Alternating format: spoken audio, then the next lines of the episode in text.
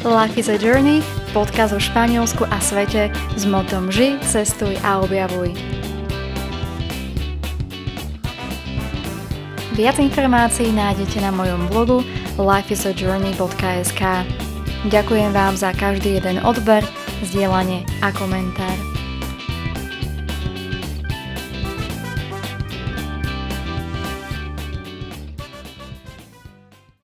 Ahojte, vítam vás pri počúvaní ďalšej epizódy podcastu Life is a Journey s motom Ži, cestuj a objavuj Španielsko.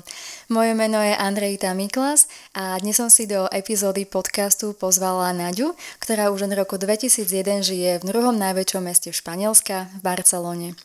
Pod motom a svojou značkou Milujem Barcelonu sprevádza turistov, dokonale pozná španielskú históriu a rada fotografuje. Ak sa sem chystáte na dovolenku, určite sa vám zídu užitočné tipy, čo vidieť, kde sa ubytovať, kam sa ísť nájsť, alebo ako sa dohovoríte v katalánskej Barcelone. Takže hola, ahoj Nadia. Hola, hola. Ako sa máš? Ďakujem pekne, ja sa mám dobre. A ty ako v Barcelone? Teplo, máme teplo. Podobne asi aj tu, takže aby sa nám nezaparili mozgy, poďme hneď rovno na otázky. Takže mám tu niekoľko na teba prichystaných, takže hneď začneme tou prvou. Ako si sa prosím ťa dostala do Barcelóny cez Grécko, Saudskú Arábiu, Jordánsko a Maroko? Vo všetkých týchto krajinách si žila, alebo teda pracovala. A čo ti každá z týchto krajín dala do života a prečo si si nakoniec vybrala Barcelonu? Takže na začiatok eh, povedať, že ja som vlastne vyštudovala turizmus a marketing eh, a management Takže hneď po škole ja som začala cestovať s cestovnými kanceláriami do Grécka, do Talianska, do Španielska. Až nakoniec som sa rozhodla zostať v Grécku a pracovať pre grécku cestovnú kanceláriu. Takže som žila 4 roky v Grécku, kde sme z našeho mestečka robili turistické výlety do Aten, Tesaloniky, Meteora, vlastne po celom Grécku. Každý týždeň sme mali jeden deň a jednu destináciu. Potom po 4 rokoch som sa rozhodla, že musím zmeniť, lebo rada by som zmenila, lebo ja som mala strašne rada Španielsko a španielskú reč, tak som sa rozhodla, že sa vrátim do Španielska, lebo ja som tam vlastne už bola niektoré leta ako delegát. Takže vrátiť sa do Španielska, aby som sa naučila po španielsky. Takže v roku 2001 v januári som začala moju aventúru, čiže dobrodružstvo, smer Španielsko. Prečo práve Barcelona? Pretože ja mám rada more, ale mám rada aj hory. A mi prišlo, že práve tá Barcelona je také mesto, ktoré by sa mi mohlo páčiť. Takže prišla som do Barcelony, začala som tu študovať španielčinu a arabčinu. A vlastne táto arabčina eh, ma priviedla do tých ďalších krajín, Takže pracovne e, ma poslali do Jordánska a Saudskej Arábie. A čo mi každá krajina z toho dala? Tak v Grécku samozrejme som sa naučila e, variť ryby alebo čistiť ryby, e, lebo majú strašne dobrú kuchyňu, to všetci vieme, že to je jedna z najlepších tých kuchyň Stredného mora. Samozrejme potom, čo som sa, nie že naučila, ale čo som spozorovala, že oni sú taký, že všetko nechajú na zajtra. Takže jak tu sa hovorí maňana, maňana, takže aj tam bolo avrio, avrio, čo znamená zajtra, zajtra. Aha, takže maňana na druhu, no. dalo by sa to preložiť asi aj takým spôsobom? Áno. Keď, si, keď ešte hovoríš tú gastronómiu, tak ja si spomínam na uh, cyperskú kuchyňu, čo mm-hmm. asi teda prevzala uh, tá gastronómiu po gréckej. A um, spomínam si na jedlo alebo niekoľko chodov, ktoré sa volalo, že meze meze. Áno, mezes. Je to, je to typické meze? Že podávajú sa rôzne druhy mesa, uh, zeleniny v takých maličkých miskách? Mm-hmm. Mohli by sme to porovnať uh, španielskými tapas. Takže vlastne to sú boli malé tanieriky, ale skôr meze boli také tie natierkové um, omáčky, by sme to nazvali, proste také natierky. A tie sa podávali uh, k úzu. Úzo to je vlastne, ak viete, uh, alkoholický nápoj. Takže tieto meze sa k tomu podávali ako na zapíjanie. tako zajedanie toho alkoholu. Tak e, najlepšie, čo ja si pamätám, a doteraz hovorím, že to lepšie som ani nenašla, bola chobotnica v Pahrebe. To bolo z jeden z najlepších uh, jedál, ktoré som kedy jedla. Neviem, ako ty, uh, no. Gréci sú známi, teda chobotnicami, ja si pamätám, tiež som chodila niekoľko, počas niekoľkých uh, období, alebo cez leto do Grécka uh, na oproti ostrovu Porto Idra, ak si spomína, spomínam teda, sa nachádzalo mestečko Idra a tam sme chodievali a tiež v podstate viem, že muži alebo aj teda naši chalani uh, lovili chobotnice. A tam sa naučili loviť chobotnice od domácich, že ako ich chytať, ako ich vlastne prať, koľko úderov im vlastne dať, aby tá chobotnica bola dobre meka. Myslím, že tých úderov bolo 70, ak si správne pamätám. Tak neviem, že či mi môžeš potvrdiť túto áno, informáciu. Áno, bolo tam, bolo tam okolo tých 70 úderov. Ako fakt to... A vlastne tu chobo, tá chob, chobotnica sa prala, dá sa povedať, že sa uh, trieskala o skalu a ako keby sa, uh, keď to čistí alebo ručne pere. Aha, aby to nevedela, že... Lebo tie, Aha, one, aby tie, vlastne tie svaly sa nestuhli, tak oni vlastne ju toľko hádžu tú skalu, aby sa uvoľnila v podstate, aby proste nezostala taká pevná. Aha, zaujímavé. A, Takže toto to som nevedela. No. A ešte, čo bolo veľmi zaujímavé, že uh, som zažila práve v Grécku najčistejšie more, pretože si pamätám, že keď som pracovala v hoteli, mali sme svadbu a po svadbe uh, sme o 3 ráno alebo o pol štvrtej, že bolo tak teplo, že poďme sa okúpať. A bol uh, spln mesiaca. Tak my sme vstúpili do mora asi po krk a ja som si videla normálne vlastné prsty na nohách o 3 ráno. Tak hovorím, tak toto fakt bol najkrajší zážitok, ktorý som kedy, akože v Španielsku takéto čisté more možno je Menorka, Majorka, alebo trošku ďalej od Barcelóny. Takže tí, čo by ste išli do Barcelóny, také krásne, čisté more nájdete trošku ďalej, ale dá sa nájsť.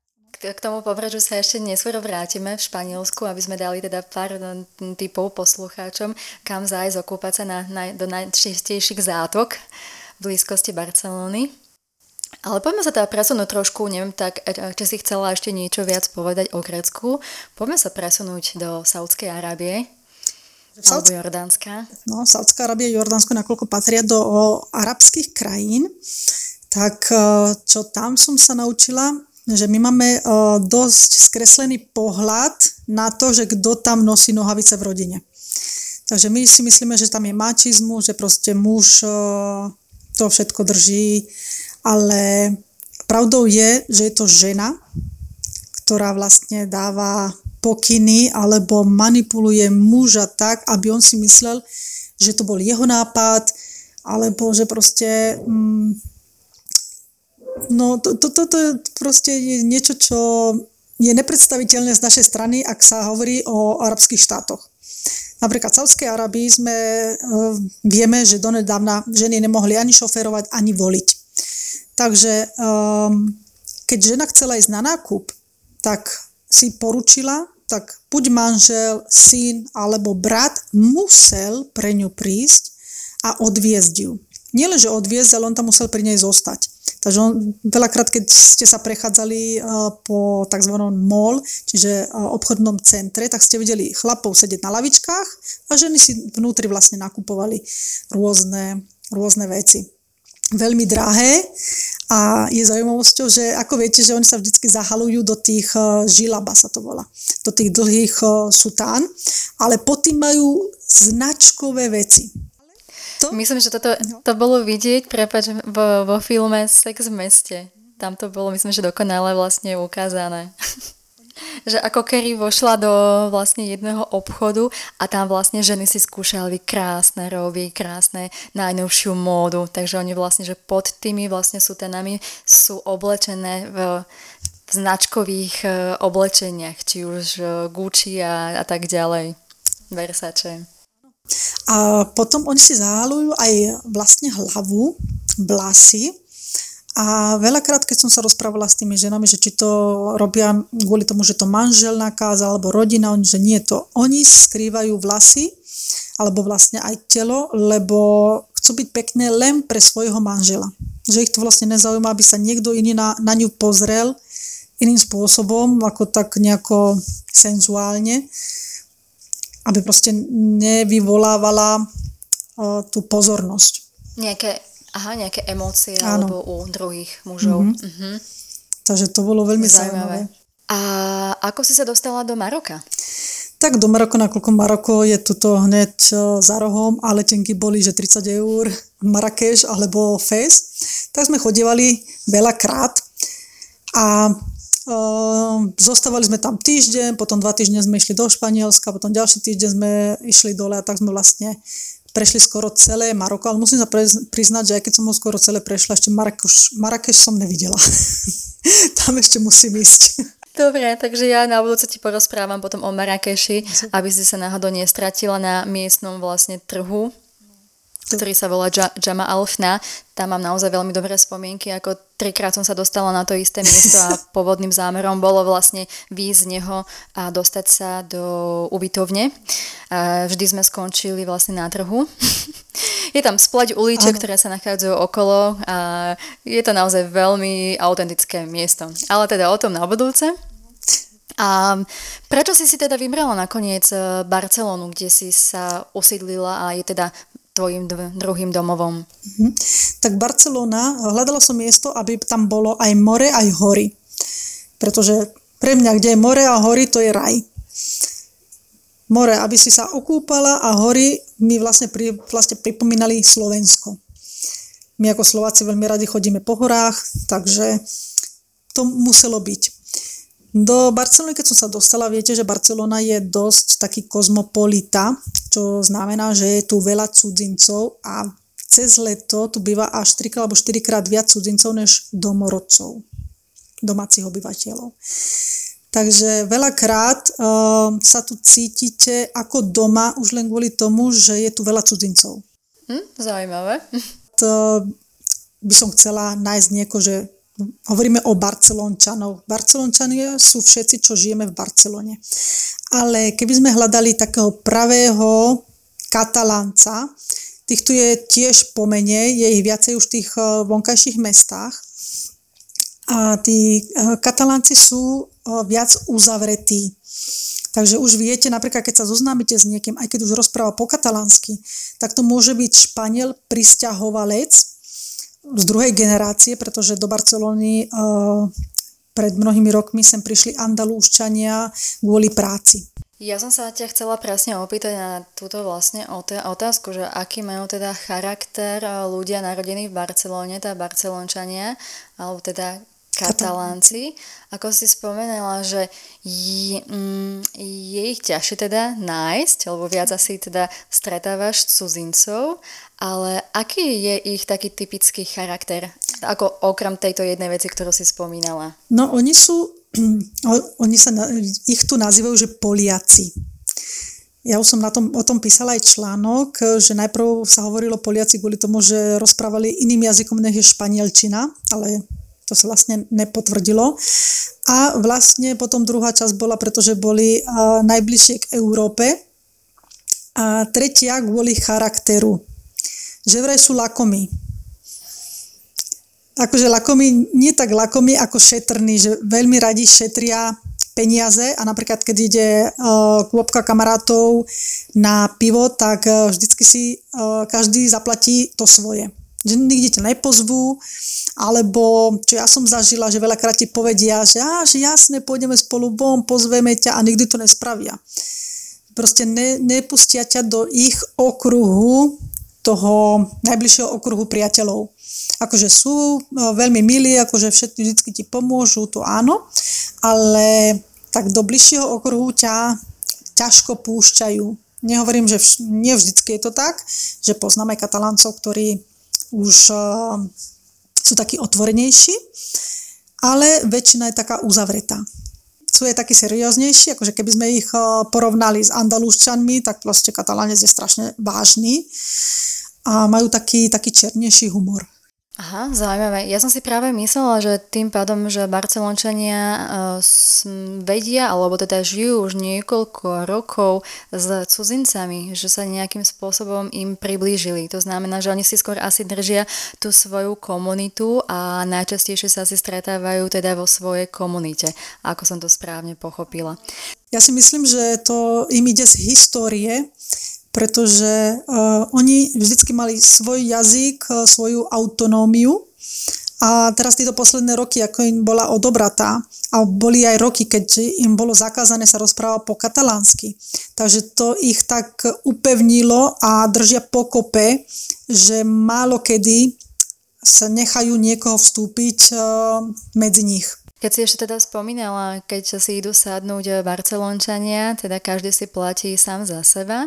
Tu v Zaragoze je zasa, kde je žijem, je zaujímavosťou to, že keď sa stretnú kamaráti, tak uh, si povedia, že dnes je nedela, ideme na vermu a každý zložíme, ja neviem, po 10 eur a máme akože rozpočet, oni to nazývajú, že bote a asi botem, neviem, či to vzniklo z toho, že ideme botejon, že ideme teda uh, piť uh, v niekoľko flaší, ale to skôr robia botejon, robia vlastne mladí ľudia, ale to bote vlastne znamená, že si dajú ako keby každý dá po 10 alebo po 5 eur, majú svoj vlastný rozpočet a teraz keď idú z jedného podniku do druhého podniku, tak vždy vlastne zaplatia z toho svojho rozpočtu. Takže vlastne takto to funguje v Zaragoze.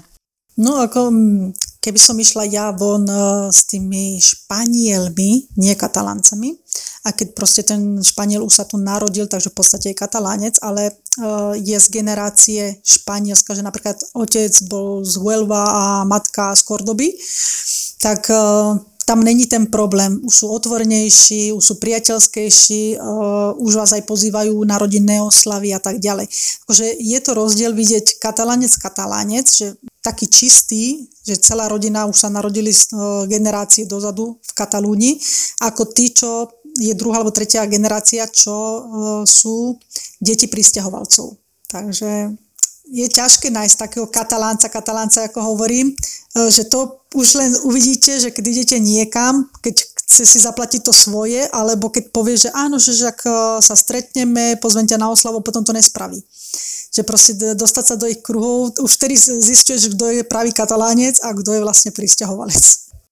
Ja to taktiež často spomínam, lebo ja mám taký pocit aj o ľuďoch v Zaragoze, že oni sú síce na prvý pohľad veľmi milí, priateľskí, ochotní, komunikatívni, ale vždy, keď niečo slúbujú, tak to, čo slúbia, nedodržia a veľmi ťažko sa dostať do ich ako komunity, lebo yes. oni majú svoj okruh kamarátov a e, s nimi si vystačia. Nových jednoducho ako keby nepríjmali medzi seba.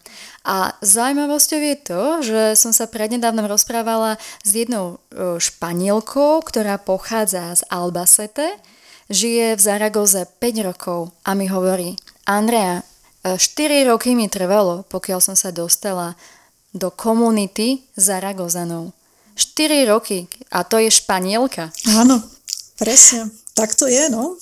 Ale keby to by bolo úplne niečo iné, keby sme išli do Andalúzie, tak tam od prvej momentu vás pozývajú domov a dajú vám najesť, dajú, môžete tam aj prespať a proste sa o vás postarajú, ako keby ste boli doma. To sú vlastne tie rozdiely medzi tými comunidades, jak sa volá, regiónmi. Normálne mám chuť si to ísť teraz vyskúšať, že či je to naozaj tak. Poďme spraviť sociálny experiment. poďme.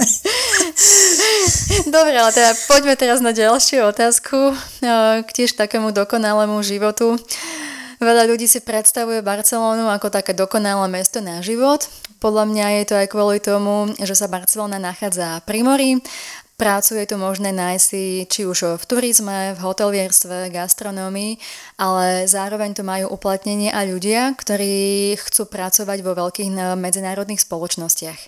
Ako sa tebe žije v tomto meste, keď si spomenieš na tvoje začiatky pred 20 rokmi a teraz? Môžeš spraviť taký malý prierez tvojim pracovným a životom a voľnočasovými aktivitami? Tak keď ja som vlastne prišla sem študovať, tak som robila operku Takže ten život bol fiesta, fiesta, fiesta, aby sme to tak nazvali. Takže fakt to je jak dovolenka mm, na celý rok. No samozrejme potom, keď už sa začneš osamostatňovať, tak začneš pracovať, ale pokračuje tá fiesta, áno?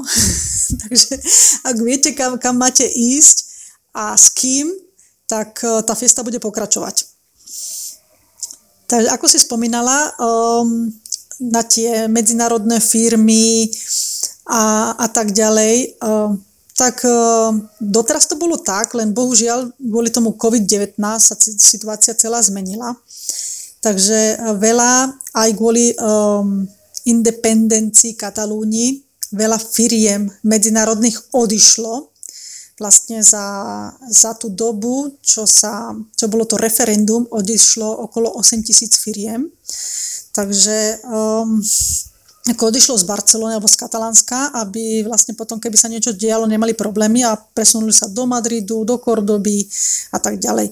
Takže uh, čím ďalej, tým uh, horšie sa tu hľadá práca, ale není to nemožné ale čo začali vlastne e, v poslednom čase vyžadovať, možno už aj kvôli tej independencii, že treba hovoriť po katalánsky. Samozrejme, keď sa ide do firmy, ktorá je medzinárodná, tam stačí angličtina. Ostatné ti povie anglicky a španielsky, ak je nejaký európsky e, alebo iný jazyk, je vítaný. Takže podľa toho, kam idete, e, je potrebná katalánčina, alebo stačí tá španielčina, ale niekedy stačí úplne len angličtina. Keby sme to tak rozdelili napríklad pre ľudí, ktorí idú iba na dovolenku uh, do Barcelony a okolia, vystačia si teda s angličtinou? No treba povedať, že Španieli uh, tu ich angličtinu, to je taká, taká špan, španielsko-angličtina, ale dá sa im vyrozumieť, takže španielčinou, teda akože angličtinou by sa dohovorili. A keď nie, no tak uh, rukami, nohami. Oni sú otvorení, oni sa s vami nejako už porozprávajú. Ako vedia, niektorí vedia aj nejaké slovička z češtiny, slovenčiny, z rúštiny, lebo však vlastne toto je také turistické centrum. Takže uh, veľa v obchodíkoch už vedia aj iné jazyky, aj po nemecky vedia. Ako dá sa dohodnúť. Ja si teraz spomínam na nahrávanie predchádzajúceho mm, podcastu, teda epizódy podcastu e, s Míšou a Marianou z Andalúzie, ktoré mali práve zážitok e, s jednou klientkou, ktorá im spomínala, že, my, že si objednali v reštaurácii alebo v, v kaviarni, že kávu, že chcú kávu, ale povedali teda po slovensky, že chceme kávu. A teda čašník im donesol kávu ale, ale káva s C, cáva, káva, je uh, šumivé uh, víno. Takže vlastne namiesto, áno, šampanské, takže, takže namiesto kávy, na, na lahodného nápoja dostali, um, dostali šampanské. Takže, takže aj takto potom môže skončiť uh, vlastne také malé okienko jazykov. Dobre, takže to je vlastne pre turistov, že angličtina, najlepšie teda, kto vie po španielsky, tak e, sa samozrejme bez problémov dohovorí, nie je teda potrebné teda katalánsky jazyk, ale keď už chceš pracovať, tak ako si spomínala, veľa firiem teda už vyžaduje ten katalánsky jazyk, áno, pokiaľ to je asi katalánska firma, predpokladám. Ale ešte môžem doplniť, že uh, jak katalánčina je vlastne zmes taliančiny, francúzštiny a španielčiny, tak keď niekto vie po francúzsky, tiež by sa vedel dohovoriť lebo tá katalančina je veľmi podobná francúzštine, lebo napríklad eh, keď chcete povedať, že prosím, po španielsky je por favor, po francúzsky si splav, uh, si vous plaît, a po katalánsky je si splav. Takže je to viacej, sa to podobá francúzštine než ako španielčine. Takisto veľakrát budete počuť, keď poďakujete, nepoviete gracias, ale povedia vám merci. Čo vlastne aj vo francúzštine je merci. Takže s, s francúzštinou by ste sa vedeli dohovoriť. Aha, zaujímavé, super. Takže vlastne ďalší jazyk, ktorým sa dá rozprávať v Barcelone. Dobre, teda vieme už, e, ako sa dohovoríme a poďme si teda tak virtuálne pozrieť Barcelonu. E, ja som si ju zažila počas dvoch dní, kedy som sa na najatraktívnejšie pamiatky vybrala bicyklom. Ku Barcelone neodmysliteľne patria Gaudiho stavby, ako je Sagrada Familia, Park Güell, Casa Mila, Casa Batio a ďalšie, alebo ulica s barmi a reštauráciami La Rambla, alebo spievajúce fontána pod horou Montjuic, alebo futbalový štádium Camp Nou. Vodíš turistov na všetky tieto uh, naj, najviac známe uh, atrakcie, alebo sa im snažíš priblížiť Barcelonu aj z iného uhľa pohľadu? Teda ak môžeš uh, prezrať nám nejaké zaujímavé miesta, o ktorých málo kto vie, alebo za nejaké zaujímavé praktické informácie? Takže na, túr, čo robievam ja, sú vždycky robené na mieru, tak je to úplne iné, ak si prvýkrát v Barcelóne, alebo už párkrát. Samozrejme, vždy ukazujem, keď vy si vyberiete, ktoré monumenty chcete vidieť a popri tom, ak máme čas, ja ukážem aj veci, ktoré vlastne uh, sú po ceste, ale nespadajú ako monumenty dôležité uh, pre turistov, alebo nie tak uh, výr, zvýraznené pre turistov. Takže veľakrát uh, Eh, keď ideme na Sagradu Famíliu a sa presúvame na eh, Casa Batlló, Casa Mila, ideme cez najdlhšiu ulicu, čo sa volá Diagonál, ktorá pretína celú, celú Barcelonu, tak ja rozprávam práve o tej časti Ixample, ktorá vznikla a že ako je vlastne Barcelona spravená. Že ono vyzerá jak taká šachovnica. Ona je robená, robená na také bloky a vy sa vlastne stratiť nemôžete, pretože idete buď k hor, od hory k moru, alebo sprava doľava. Takže vlastne to sú len také priame ulice, takže stratiť sa nemôžete. Potom samozrejme, kde tu sa zastavíme k odporúčaných baroch, reštauráciách, niekto mi povie, my chceme ísť pomalšie, ale dajme si tú kávu, alebo dajme si patata z bravas, alebo paeju, že proste sú takí ľudia, ktorí sú viac gastronomickí, niektorí chcú vidieť e, pamiatky. A potom máme aj architektov, ktorí nielen chcú vidieť tie Gaudiho pamiatky, ale neviem, či poznáte, e, existuje ešte jeden architekt, veľmi známy, čo my ho tu nazývame ako novodobý Gaudi, sa volá Ricardo Bofill, ktorý vlastne postavil uh, hotel Vela, ktorý je na pláži a iné veľmi zaujímavé monumenty, ktoré sa nachádzajú aj tu v Barcelone. Takže chodím s nimi aj po týchto iných uh, budovách architektonických.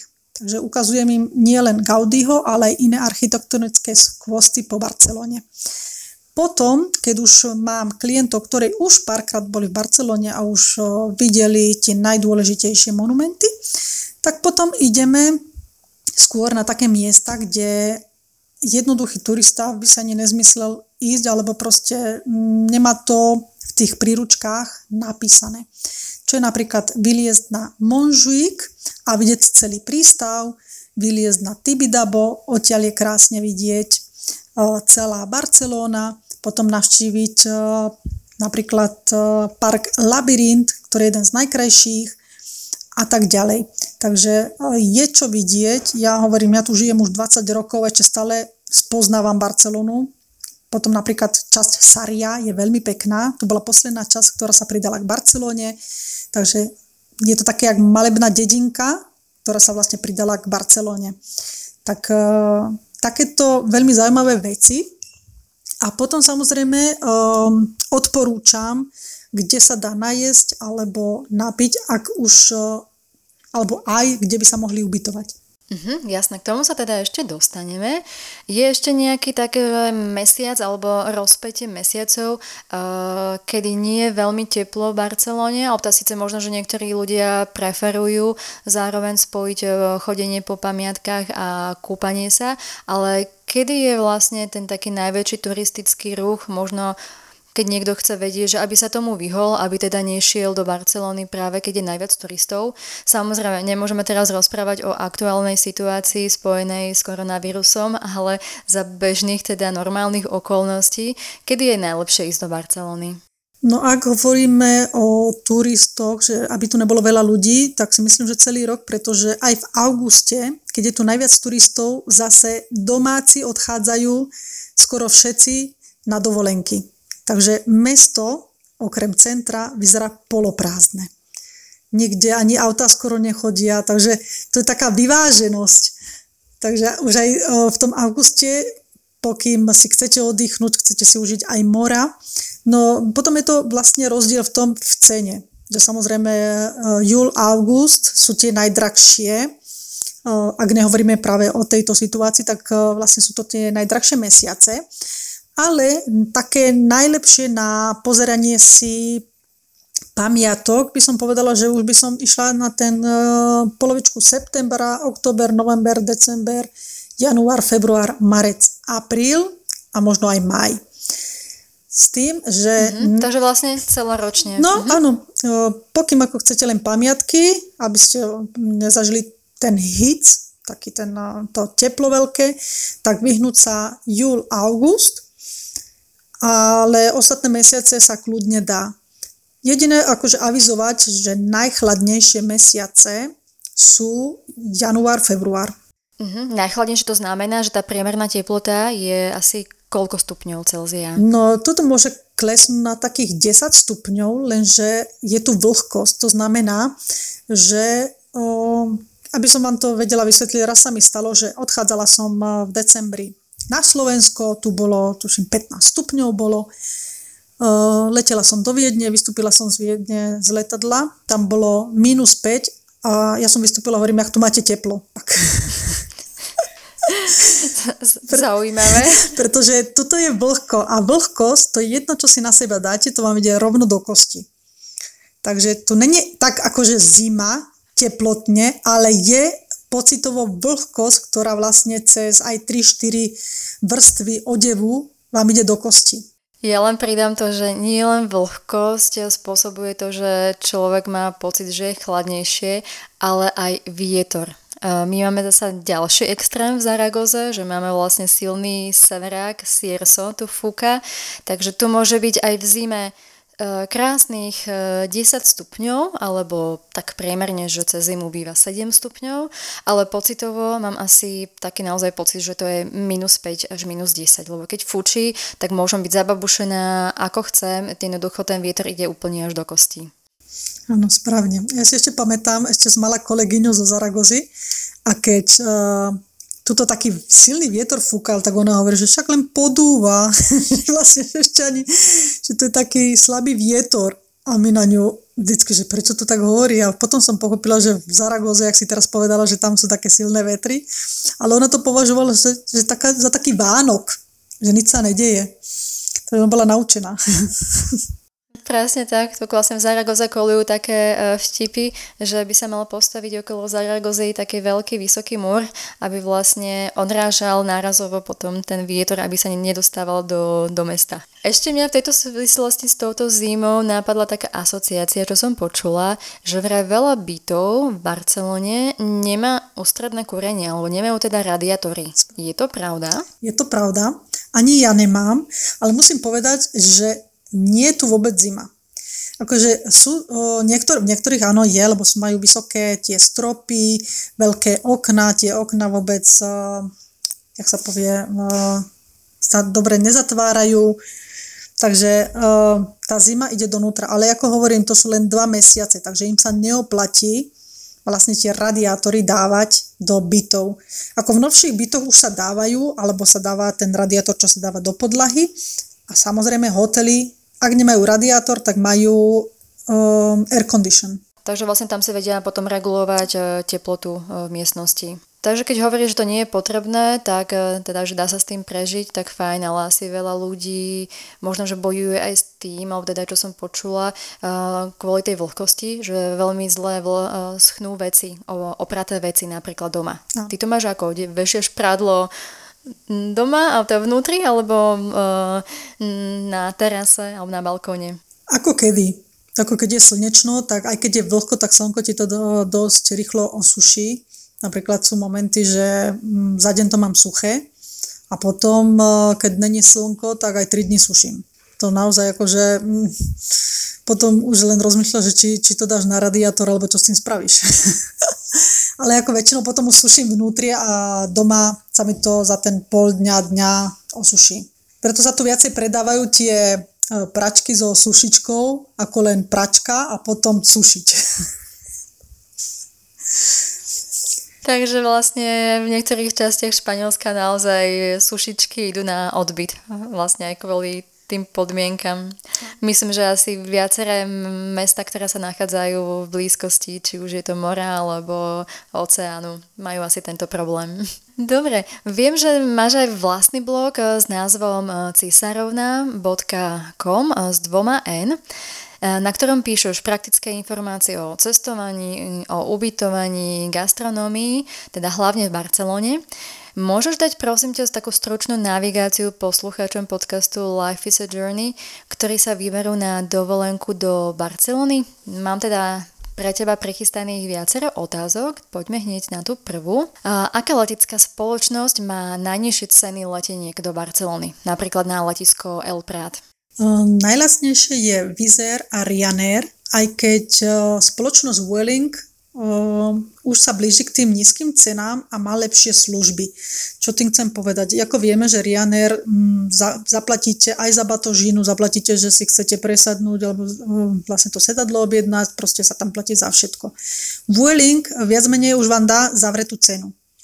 Takže ja, ak, si, ak by som si mohla vybrať, tak vždycky letím s Vuelingom, možno ten rozdiel je tam tých 10 eur na pohľad, pretože keď začnete klikať eh, v Ryanaire, tak eh, z tých 10 eur sa stane 100. Takže naposledy, teraz keď som pozerala, tak ten vizér aj Vueling boli okolo 40 a Vueling bol takých 60. Uh-huh. A letí sa z Viedne, alebo Barcelona Viedem, Viedem Barcelona? Vizer eh, letí z Budapešti a Ryanair a Vueling idú z, z Viedne. Neboli kedysi priame lety Bratislava, Barcelona? Bývajú, bývajú, ale to sú čartrové a tie idú priamo z, Bra- z Bratislavy. Uh-huh, ale tie predpokladám, že chodia iba počas hlavnej turistickej sezóny. Správne. Čo je asi pri aktuálnej korona situácii, myslím, že asi nemožné. No, mm, asi tak. Ale zase, čo spravili vlastne tieto letecké spoločnosti, teraz vyhodili letenky za 10 eur, za 20 eur. Takže ak rýchlo chytíte, tak možno v septembri za tých 10 eur ste tu. Ešte uvidíme, aká bude no, situácia no, v septembri. Takže ak si niekto povie, že keď príde o 10 eur nič sa nedieje, tak e, môže to risknúť a môže si takúto lacnú letenku kúpiť. Áno. Dobre, poďme na ubytovanie. V aké štvrti je najlepšie sa ubytovať? Samozrejme tu um, záleží od toho, koľko peňazí si chcete minúť, pretože sú štvrte, ako napríklad Born, uh, kde sú lacné ubytovania. Potom uh, také drahšie sú v tom Išample, ale pre mňa Išample je oveľa bezpečnejšia časť. A kde by som neodporúčala je Raval. Časť Raval a gotická štvrtej by som sa trošku vyhla už len kvôli tomu, že tam e, celú noc e, chodia turisti, sú tam e, také tie zábavné podniky, takže by ste sa možno aj nevyspali. A po večeroch je to tam dosť, neby, neby som nepovedala ani nebezpečné, ale tak sú tam zlodeji, ktorí sú zameraní na okrádanie turistov. Takže v podstate treba tam si dávať viacej pozor tak keby ste išli napríklad do tej vyššej časti, aby ste boli blízko Sagrady Familie, ubytovanie okolo Sagrady Familie, ubytovanie okolo um, Parkway alebo blízko uh, Camp Nou, tak to tam je bezpečné. Sice vám bude dlhšie trvať cesta do centra, ale metro za 10 minút vás tam odvedie. Takže naozaj odporúčam radšej potom, keby ste chceli byť bližšie k moru, tak by som odporúčila ten uh, Poblenou, to je tiež veľmi dobrá časť, je to blízko moru a cenovo je to celkom dobre. Ale zase je to ďalej od centra. Ale ako hovorím, metro je tu tak dobre spravené, že hoci ako za 10 minút ste v centre. Oplatí sa aj pre turistov, ktorí prídu do Barcelony na nejaké 3-4 dní, e, nejaká taká mestská karta, e, ktorá má povedzme výhodné, výhodnejšie cestovanie, povedzme, že 10 jazd, alebo e, vieš odporúčiť turistom, že akú kartu si zabezpečiť? Ako veľa um, blogov odporúča napríklad Ola Card alebo tie turistické karty, kde máte aj vlastne vstupy a celý deň vlastne sa môžete pohybovať. Ja čo viacej odporúčam klientom, pretože Barcelona sa dá prejsť peši celá, nie je nič tak ďaleko a vlastne spoznáte lepšie tú Barcelonu. tak uh, zobrať si len tú T10, teraz sa to volá, že Casual 10, čiže Casual 10, kde je 10 jazd a s ňou vlastne sa môžete uh, voziť tak ako metrom, busom, tramvajom. Môžete meniť uh, počas hodiny aj štvrť. Takže um, myslím, že za tých uh, 11,35 eur sa vám to oplatí. A vstupenky, ak si kúpite vstupenky už dopredu, čo sa vlastne odporúča, aby ste si ich kúpili dopredu uh, online, tak tiež tam máte zľavu. Takže myslím, že toto je oveľa lepší, lepšia možnosť, ako si kúpovať tieto ola kart a tak ďalej, pretože napríklad z letiska sa dá dostať buď aerobusom za pol hodinku alebo za 20 minút ste v centre, alebo existuje mestský autobus 46, ktorou práve touto kasuál desinkou, e, jazdným listkom sa dostanete do centra. Alebo existuje taktiež vlak, ale už aj metro. Sice metro eh, do centra je trošku drahšie, ale už len tým vlakom, keby ste chceli, tak eh, zaplatíte to isté, tú kasuál desinku. Takže ako sa aj spomínala, že ak niekto má veľa času a chce naozaj dokonale spoznať Barcelonu, tak môže si ju prejsť pešo alebo možno na bicykli. A teraz veľmi moderné v každých španielských mestách sú dokonca aj kolobežky. Teda aspoň v Zaragoze sme mali niekoľko spoločností, ktoré ponúkali túto službu, až to museli vlastne zregulovať, aby to zostali iba nejaké tri spoločnosti. Ako to funguje v Barcelone? Tiež je taká možnosť prenajať si uh, tieto patinetes, teda kolobežky? Dá sa. Kolobežky, Segway, môžete ísť aj si um, bicykle, dá sa všetko. Ako existuje aj také um, motocyklety, ja neviem, ako sa to volá, že tricyklety, že proste bol uh, motorista a pri sebe mal takú tú, uh, kde sedeli dvaja ďalší.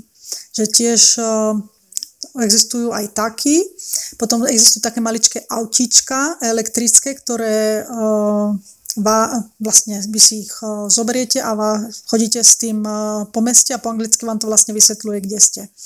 Takže sú veľké možnosti, ale pamätám si, že teraz pred, ešte pred pol rokom bolo práve rozprávané o tých kolobežkách, pretože ľudia strašne rýchlo na tých kolobežkách eh, chodili, že po tých, s tými kolobežkami sa bude môcť chodiť len po ceste, nie po chodníkoch, že proste tam nastali nejaké tie zmeny, takže treba si dávať pozor a treba si prečítať dopredu, aký je, aké je použitie, alebo čo sa môže, čo sa nemôže v Barcelone pri týchto dopravných prostriedkoch. Taktiež, uh, nakoľko Barcelona má veľké siete uh, pre cyklistov, tak tiež už sa nemôže chodiť po chodníku, treba mať prílbu, takže toto všetko treba si ešte predtým prečítať, aby ste nedostali pokutu. Mm, ja len súhlasím, ja som na začiatku skoro dostala pokutu, lebo tiež mám uh, meský bicykel, uh, funguje to vlastne veľmi dobrá taká sieť, teda tá poprepájaná um, takých meských teda bicyklových staníc. No a potrebovať, kde je výpadok tej vlastne cyklistickej trasy, tak prechádzala som práve cez centrum mesta a prechádzala som, kade chodí električka, no a tam ma samozrejme zastavili policajti, ja som nevedela, že teda, že že tam sa nemôže ísť, lebo iná cesta teda neviedla, tak samozrejme som sa vyhovorila, že som tu naozaj prvý, druhý deň, čo teda už som tam bola možno mesiac. A, ale nakoniec teda pokutu som nedostala s tým, že ma teda upozornili a dali mi teda odporúčanie, že áno, musím si dopredu pozrieť, kade vedú cyklistické trasy a kde nevedú, tak jednoducho tam treba zosadnúť z bicykla a tlačiť bicykel. Takže toto bolo odporúčanie od pánov tak. policajtov. Dobre, poďme sa najesť. Ka, uh, kde by si teda, alebo kam by si um, poslala turistov, aby si teda pochutnali na nejakej takej pravej barcelonskej gastronómii alebo kde nájdu tú pravú barcelonskú atmosféru, v akom podniku, reštaurácii? Tak uh, tie dobré podniky a atmosféra by bola asi Barceloneta ale treba si dávať pozor, lebo sú podniky, ktoré sú len pre turistov, čiže dávajú tam mrazené výrobky a ešte k tomu vysokú cenu. A potom v takých trošku zašitejších um, kútoch nájdete pravú katalánsku reštauráciu, kde mám vlastne za dobrú cenu aj za dobrú, vlastne dobrý produkt, čiže nemrazený, čerstvý, o, si pochutíte. Takže ja by som skôr povedala, že kam by som ich neposlala. Prosím vás, na Ramblu si ani nesadajte. Rambla, vás to priťahuje, viem, že je to krásne, ale už sa nám stalo, že e, jedna z klientiek si tam sadla, dala si jednu pizzu, 4 veľké piva a zaplatila 70 eur. A tá pizza bola samozrejme mrazená a 70 eur nestálo to za to naozaj dávajte si pozor, to stačilo ísť do vedľajších uličiek a hneď by ste si niečo lacnejšieho našli. Preto ja som vytvorila jednu mapku s odporúčanými reštauráciami, takže keď mi pošlete e-mail, tak ja vám vlastne pošlem tú mapku, kde máme vyskúšané, kde sa dá krásne dobre najesť, nie len katalánske, ale napríklad ak máte radi sushi, alebo ak máte radi uh, nejaké sladké. Proste máme odporúčania, kde sa môžete dobre a za dobrú cenu najesť. Vynikajúce. Keď môžeš, tak pokojne spomeň aj tvoju e-mailovú adresu. Cisarovna s dvomi n zavinac gmail.com som. Ja len pripomeniem, ako som aj spomínala, že vlastne z ďalšie informácie o Barcelóne si nájdu na tvojom blogu cisarovna s dvoma n.com. Tak zostaňme pri gastronómii. Má Barcelona alebo Katalánsko svoje tradičné jedla? Áno, má. Skôr by som povedala, než barcelonské sú katalánske. A to sú v prvom rade, si myslím, že to len v Katalúnii sa robí, sa volá calçots, čo sú také cibulky, ktoré sa robia na pahrebe, vlastne na ohni, taký grill. Tie sú veľmi dobré a veľmi známe. A potom e, katalánci sú veľmi známi, že hneď z, ako ranieky už si dajú tzv. butifarra a mongetas, čo je vlastne klobáska s, s bielými fazulkami. Takže oni veľmi radi začínajú raňajky takým silným, silným tanierom. Hm, taký ako, a prepáč, ako, ako angličania ano, mi to pripomína, ano. ešte k tomu chýba vajíčko. Presne tak. Áno, majú radi takéto silné. Potom veľmi známe je pán kontomate, alebo pán tumaka, čo znamená, že chlieb uh, natretý uh, rajčinou s tým, že vlastne ešte tam e, polijú trošku olejom, posolia a to sa v Katalúni vždy dáva na stôl. To som nevedela, lebo ja som mám či už aj zo Zaragozy alebo e, z iných e, španielských miest, že na raňajky si niekto pýta, že tostada, teda akože opečený chlieb s, s džemom, tostada con marmeláda, alebo tostada con tomate to je vlastne, ako si teda spomínala tu pán Tumaka, že chleba s, s rajčinou. Takže to ja som mám skúsenosti, že na raňajky si niekto dáva, alebo tento typ raňajok. Mm, tak existujú aj takéto, ono sa to volá, že to rada, čiže to stáda. A buď si to dáte s džemom, alebo napríklad si to dáte s escalivada. Escalivada je vlastne červená paprika a baklažán spravené v rúre a potom nakrájané, trošku cesnaku na to dajú a keď sa to vychlad, vychladne, to dávajú na chlieb.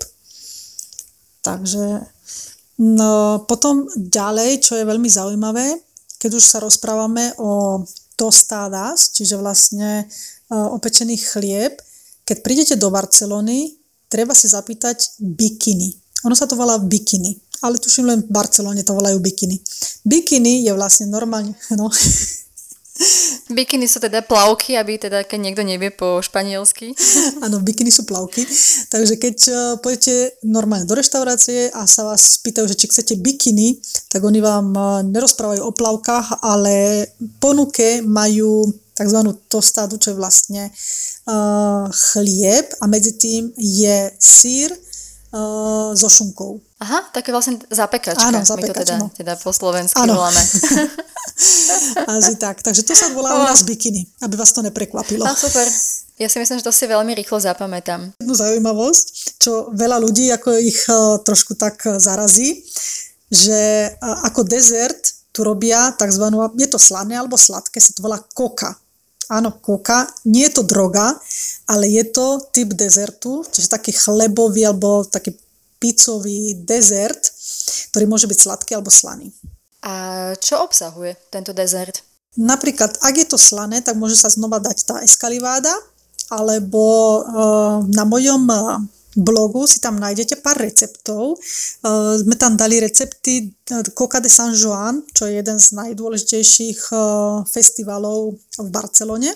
Tak tam sme spravili jednu, ktorá bola z, z liskového cesta a oškvarkov, ale na sladký spôsob. Potom uh, môže byť s krémom, môže byť s rôznym ovocím a tak ďalej. Takže každý si tu nájde potom tú svoju nejakú príchuť. Áno. Ešte sa opýtam, uh, má Barcelona svoju najznamejšiu pláž? Alebo teda neviem, že či má Barcelona iba jednu pláž, ak sa nemýlim, Barcelonetu? Uh, to je tá najbližšia pláž, ktoré, ktorá vlastne už z centra, keď zídete hneď pri prístave, to je tá najbližšia, ale zase tiež aj najšpiňavejšia a najplnšia, pretože tam vlastne chodia domáci lebo im sa moc nechce chodiť ďaleko.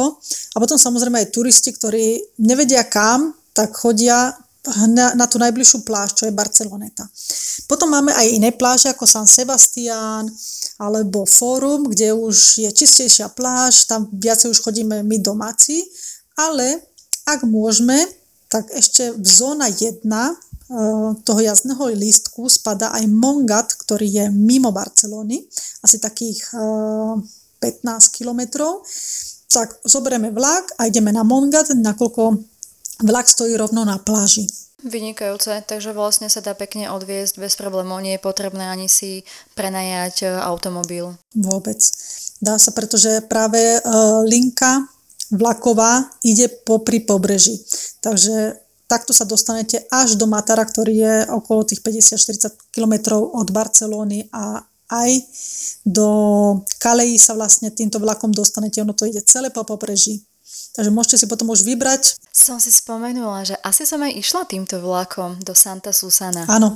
Lebo Správne. Bol to určite Áno, tento vlak, tento, lebo tento. krásne som išla popri po, pobreží. Miestami som mala pocit, že vlastne ten vlak sa si kúpe uh, v mori. Áno, správne trošku pomalší išiel do Santa Susana, teraz si nepamätám, že z Barcelony, či som išla hodinu, hodinu a pol, ale je to, na nie je to veľká vzdialenosť, ale ten vláčik stál na každom rohu doslova. Áno, akože sú aj rýchlo vlaky, aj sú aj také, čo stojí na každom kroku, ale tá Kaleja je približne tú hodinku.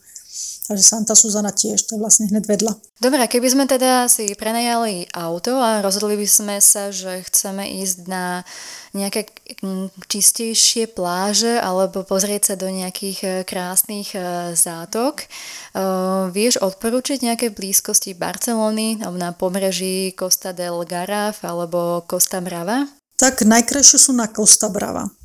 Hneď pri Blanes alebo San Feliu de Guixols, tam sú krásne tzv. kalas, čo sú také zálivy maličké, eh, kde sa dá ísť len peši, takže musíte niekde zaparkovať a potom si odšlapete cez lúky a potom vlastne po schodíkoch smerom dole.